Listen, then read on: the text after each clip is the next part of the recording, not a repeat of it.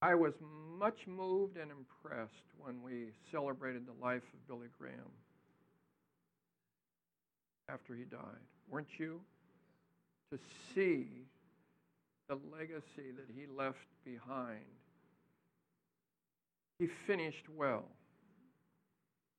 Your prayer for Barnabas is my message this morning finishing strong. How do you finish strong? Last week, the word came out about Bill Hybels that he was dismissed from Willow Creek. It's hard to think of Willow Creek without thinking of Bill Hybels. Bill Hybels is an incredible leader, but he may not finish well. We may not hear of him again at all. Now, he can make a recovery. I hope he does and I hope he can return and uh, be honored when he goes. But at this point, he's being dishonored. And along with him, the staff left of Willow Creek. And they're doing a conference this last week, a leadership conference that they're known for, a global leadership conference. The world comes to it.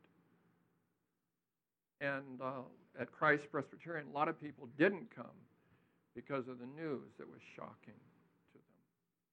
Some indiscretions that caused him, and I, I hope he does better because I've, I've read some of his stuff and quote him.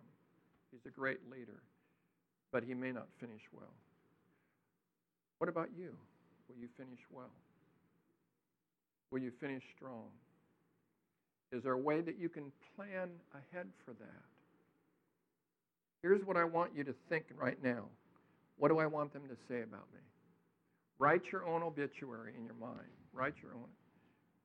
And I want a couple of you to share what you'd like them to say about you. Think about it. That was the assignment. When I taught on this with the Harvest Project, they wrote their own obituary. Some were two sentences, some two paragraphs. Think about it.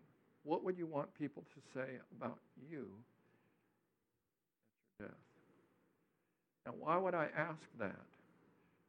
Because Paul wrote his own obituary before he died.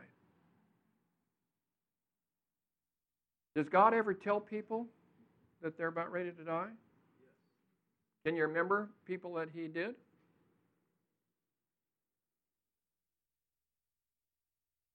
People that he spoke to? Oh, yeah, yeah, yeah. Okay, I hadn't thought about him. Yeah, Hezekiah. By the way, Hezekiah did not finish well. Hezekiah was a good king for most of his life. He wasn't a good father, he was a terrible father. His son was named Manasseh. Manasseh sacrificed his son. That's how bad Manasseh was. Hezekiah was not a good father, but he was a very good king. He reinstituted the Passover, but yet at the end of his life, he opened up all of his treasure to Babylonian envoys, and Isaiah said, Stupid. For this, your the next generation will be judged. And this is what he said at least it won't happen to me. Bad thing to say. Hezekiah did not finish strong.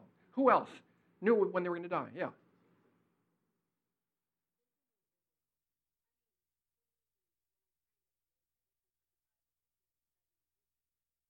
Oh, you got one? Yeah. Okay, go for it. Um,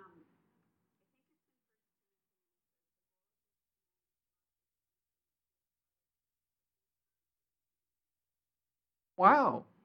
Wow, that'd be a good obituary. Wow. Well, the guy who wrote that gave us his obituary. Listen to it. I have fought the good fight. I have finished the race. I have kept the faith.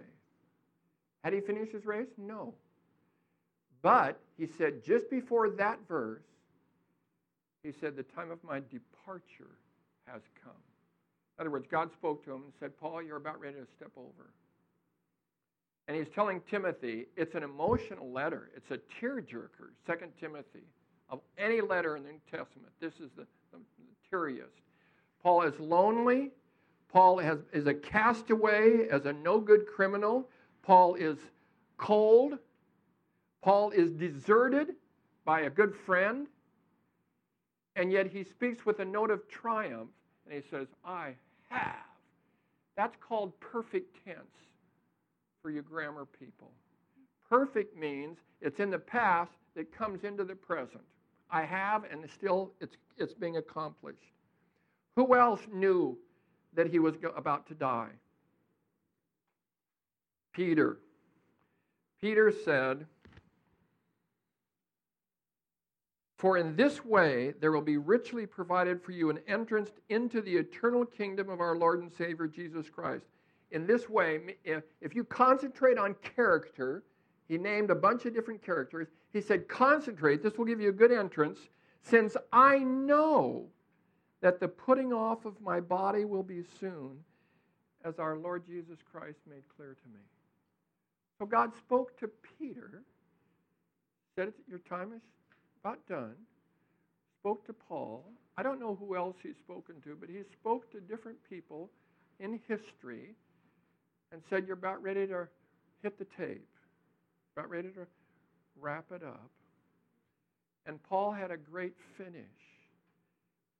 Jesus, in his high priestly prayer, spoke in the perfect tense, talking to his Father, saying he honored him.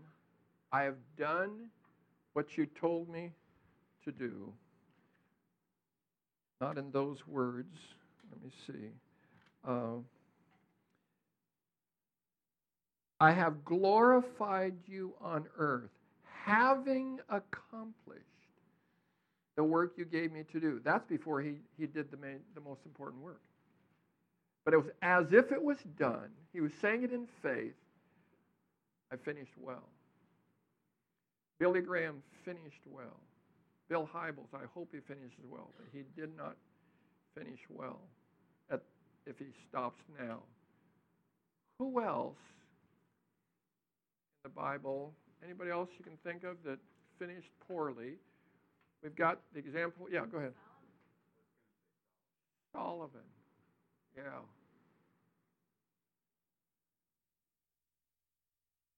What does Paul say about Demas? Do your best to come to me soon. For Demas, who's Demas? Pardon? That's right. Yeah. He is a, a part of the apostolic band. He's so important that he's named twice in Paul's letters. In the end of Colossians, Paul greets him along with Luke. So he's named with Luke. That's pretty special. Luke, the beloved physician, greets you, as does Demas. So they're traveling together. He greets him in Philemon twice. The third time we read about him, it's not good. For Demas, in love with this present world, has deserted me and gone to Thessalonica. He was a leader. And now he's in love with something in the world and he got pulled away. How could that happen? Well, it does. It does. Good, strong people can be enticed by lower pleasures. And if they only think about their future, if only they'll think about the end, if only think about their legacy, their root. Demas, what are, is Luke going to go to your funeral? What are they going to say about you? Well, he was, he was running a good race. That's what they'd say. He was with us for a while. What are they going to say about you?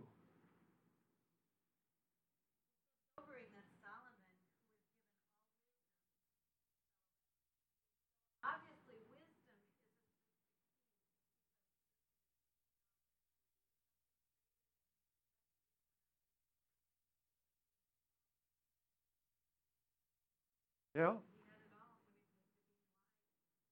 What would you like them to say about you at your death? cool. Boy, that'd be neat. That's a good obituary. Write that down and give it to if, if Joel in case in case he's still around. Any, anybody else? Anybody else want to want to share your obituary? Think about writing it. It's good to live with the end in view. If that's the beginning, and here's where I am now, and here's the end, we are told to live in the future tense. We can take the present if we live in the future. We're called to live in the future. We put all our marbles in the future. Peter said, Set your hope fully on the grace that is coming to you at the revelation of Jesus Christ. So, I can handle anything today if I know that. If I know what that is. If I set all my marbles here. Now, I'm looking back and I'm looking at Paul. I'm saying, Paul, run a good race. Run a good race. Finish strong. Finish well. Don't give up. Paul in 2 Timothy talks a lot about suffering. You read the letter, he's reminding Peter, uh, Timothy, this is not a picnic. This is a war. This is a fight. This is a battle. It's going to be tough. It's not going to be easy. Your life is going to be hard. Your marriage is going to be every, everything is going to be tough. So understand that, and it just got easier. Yeah.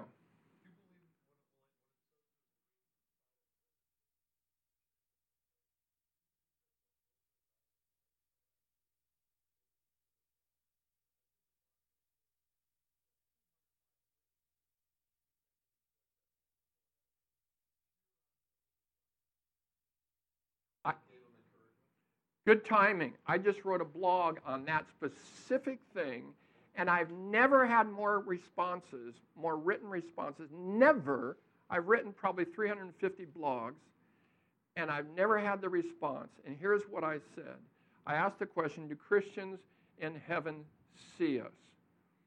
We were driving to San Francisco on our, on our uh, vacation, and I read from Hebrews 12 1. And uh, it Therefore, since we are encompassed by so great a cloud of witnesses, and I said, Do they see us? And Stephen, Betty, and Karen said yes, and I said no. And then I looked at commentaries, and they agreed with me. Then I looked at Alcorn, who wrote a book called Heaven, and he disagreed me with me. And he did more research than any of those commentaries and he convinced me that there is a connection between heaven and earth. And read my blog. I'm not going to tell you why now because I won't, won't take time to do that. But I believe there is. I believe that the, that the uh, witnesses see us, and um, that's all I'm going to say because I want to get into my message. My father finished well.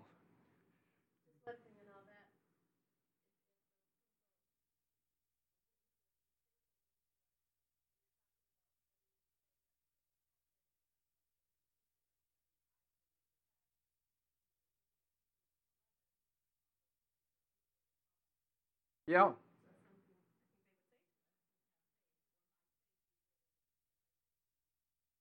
Got to be by faith. Yeah. I'm going to keep going here.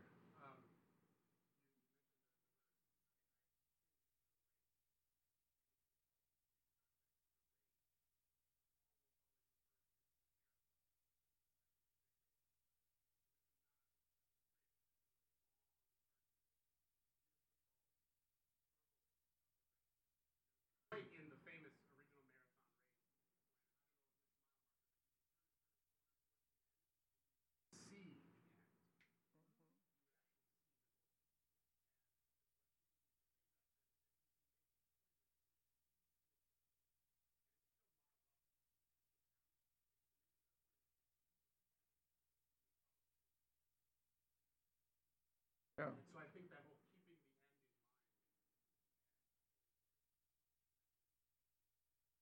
in mind. I have run marathons, and uh, if you went to see David race, he would be starting with blocks. Why? Because the start is essential. And you literally explode out of the blocks. When you hear that gun, you're trained to just literally explode. You're pushing. Are there blocks when you run marathons? You don't even get to the start when there are 2,000 guys running for a minute because you're not in the front, because you're not the best runner, and so you're back here somewhere. You've, you've taken a minute just getting to the starting line. It's where you, whether you finish or not. At, at mile number 20, you hit the what they call the wall, the invisible wall, and you start dreaming of things you'd rather be doing than running in the marathon. and you've got to decide, I'm just going to keep keep running and keep running and it may take you three hours, it may take you four hours. That's a long time to run. But endurance. I would come home and my kids would say, Daddy, did you win? And what would I say? Yes, I finished. The purpose is to finish the race. So, my father finished well. And I think I've told some of you this before maybe in a message. I asked him days before he died, I said, Dad, do you have any unfinished business? And he said, No, I did what I was supposed to do. That's a good way to finish. He did a lot. And he said, I did what I was supposed to do. So he didn't have any, any unfinished business. A lot of people have unfinished business in relationships and assignments. So I'm saying this to you if you have an assignment, do it. If you have a relationship and it's broken, heal it.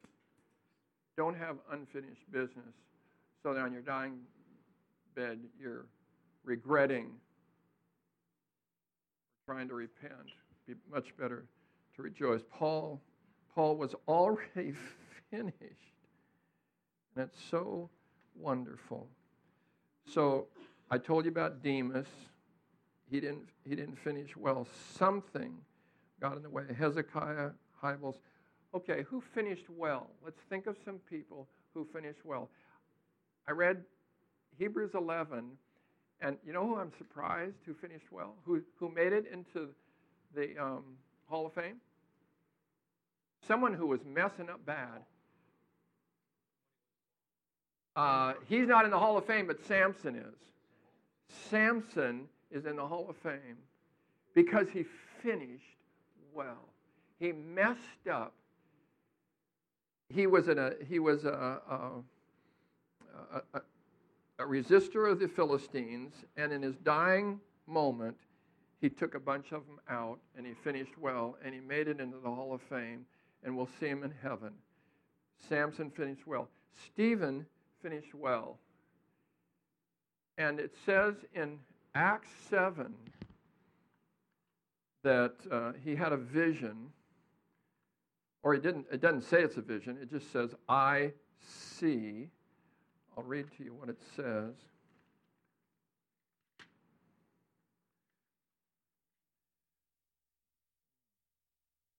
Behold, I see the heavens opened, and the Son of Man What's he doing? No.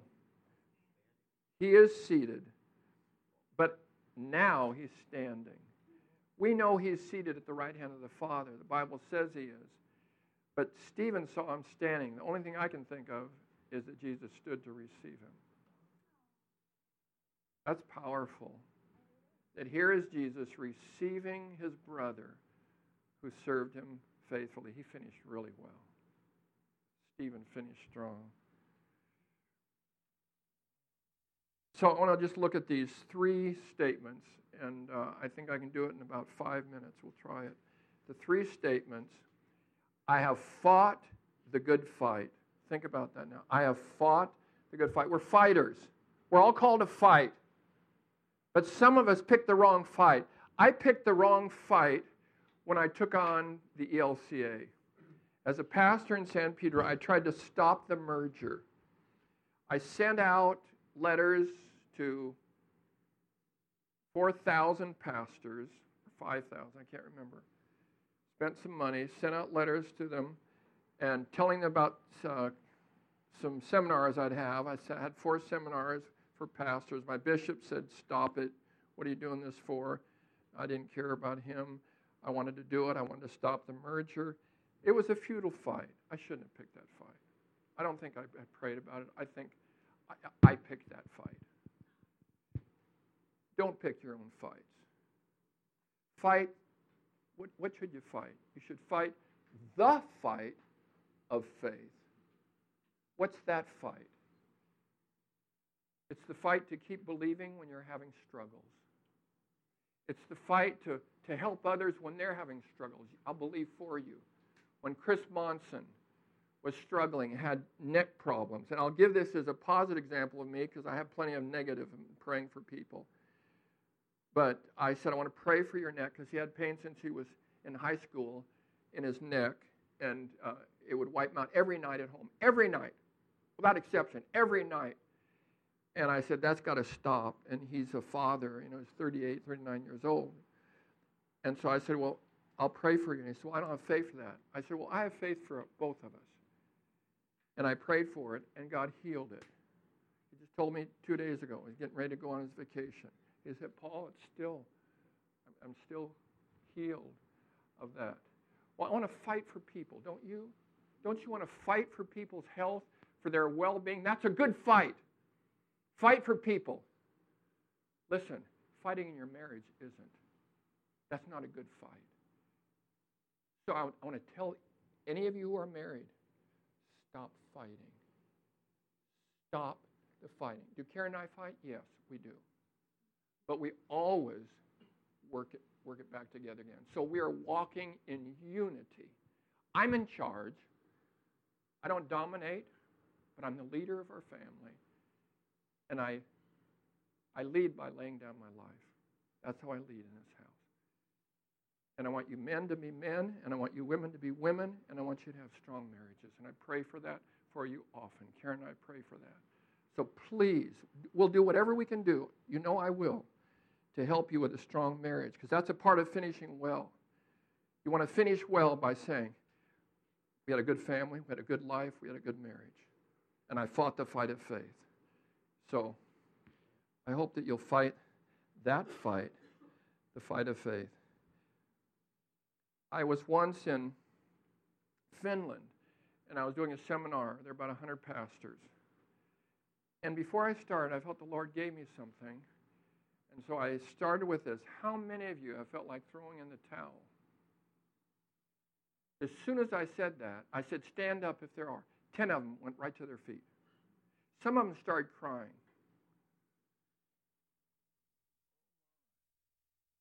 It's hard out there. So we have to fight for one another. We have to fight so that we don't get discouraged and, and lose heart. I have fought the good fight. Paul had no regrets. You don't want any regrets when you get here. Oh, I should have. There were uh, people in their 90s. I read, read this uh, soon after I came in 1995, and I'll see if I can say it accurately. But they uh, interviewed people in their 90s who were still obviously alive and asked them, What would you do differently? Three things. I would take more risks. Isn't that interesting? I'd take more risks. I'd follow, I'd go after my dream, I'd go after that thing out there, and I'd spend more time on relationships. Good stuff. I, I think that, that was good advice for all of us. So I'm telling you, fight the good fight. Okay? Fight the good fight. Like Paul. I have finished the race. Thank you for your prayer. Finish well. Finish high school well.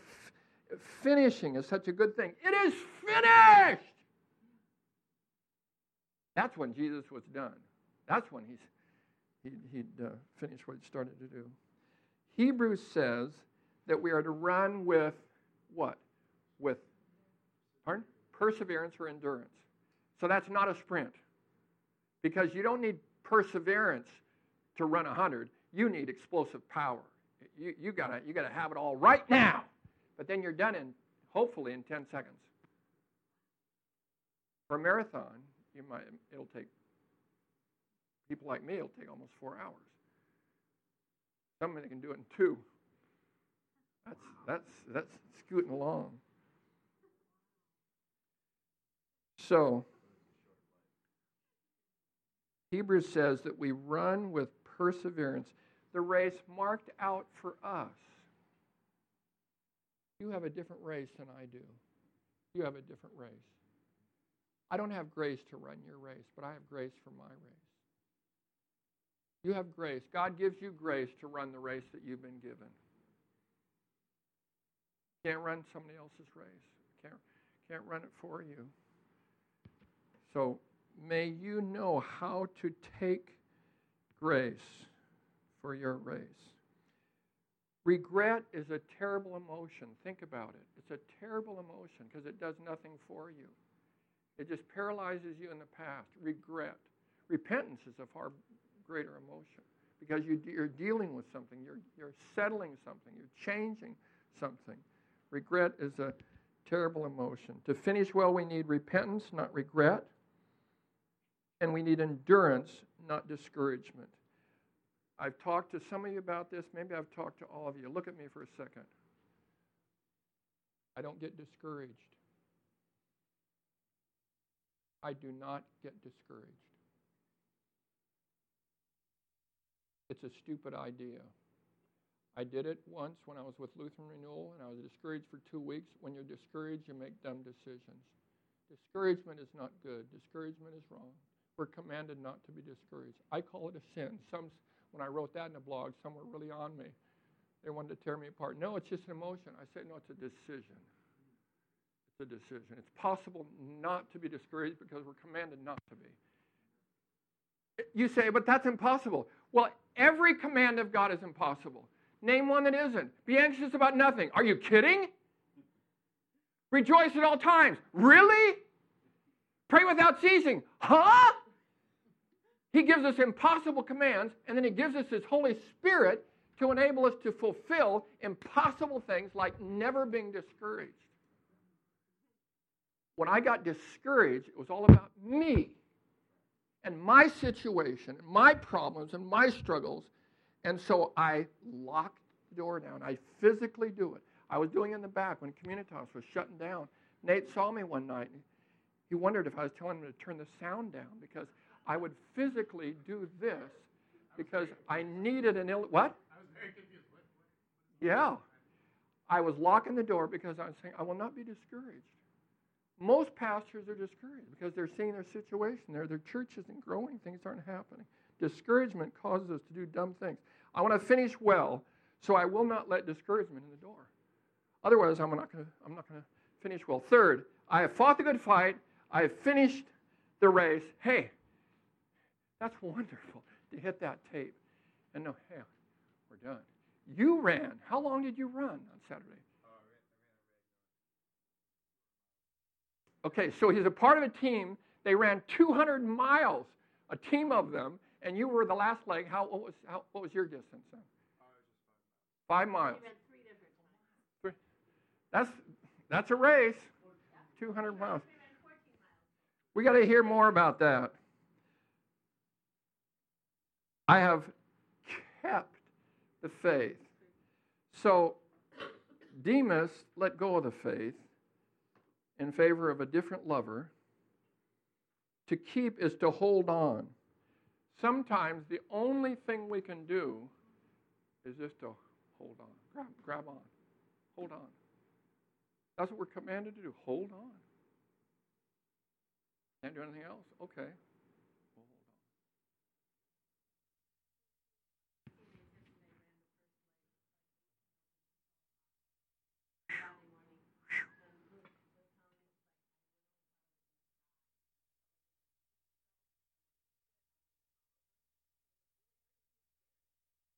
Wow.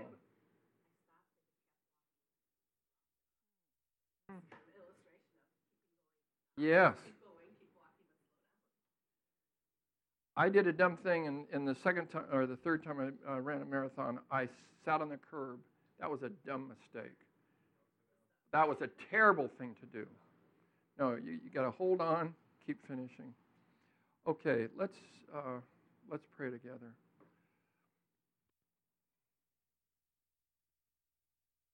Father, we don't judge those who seem out of the race.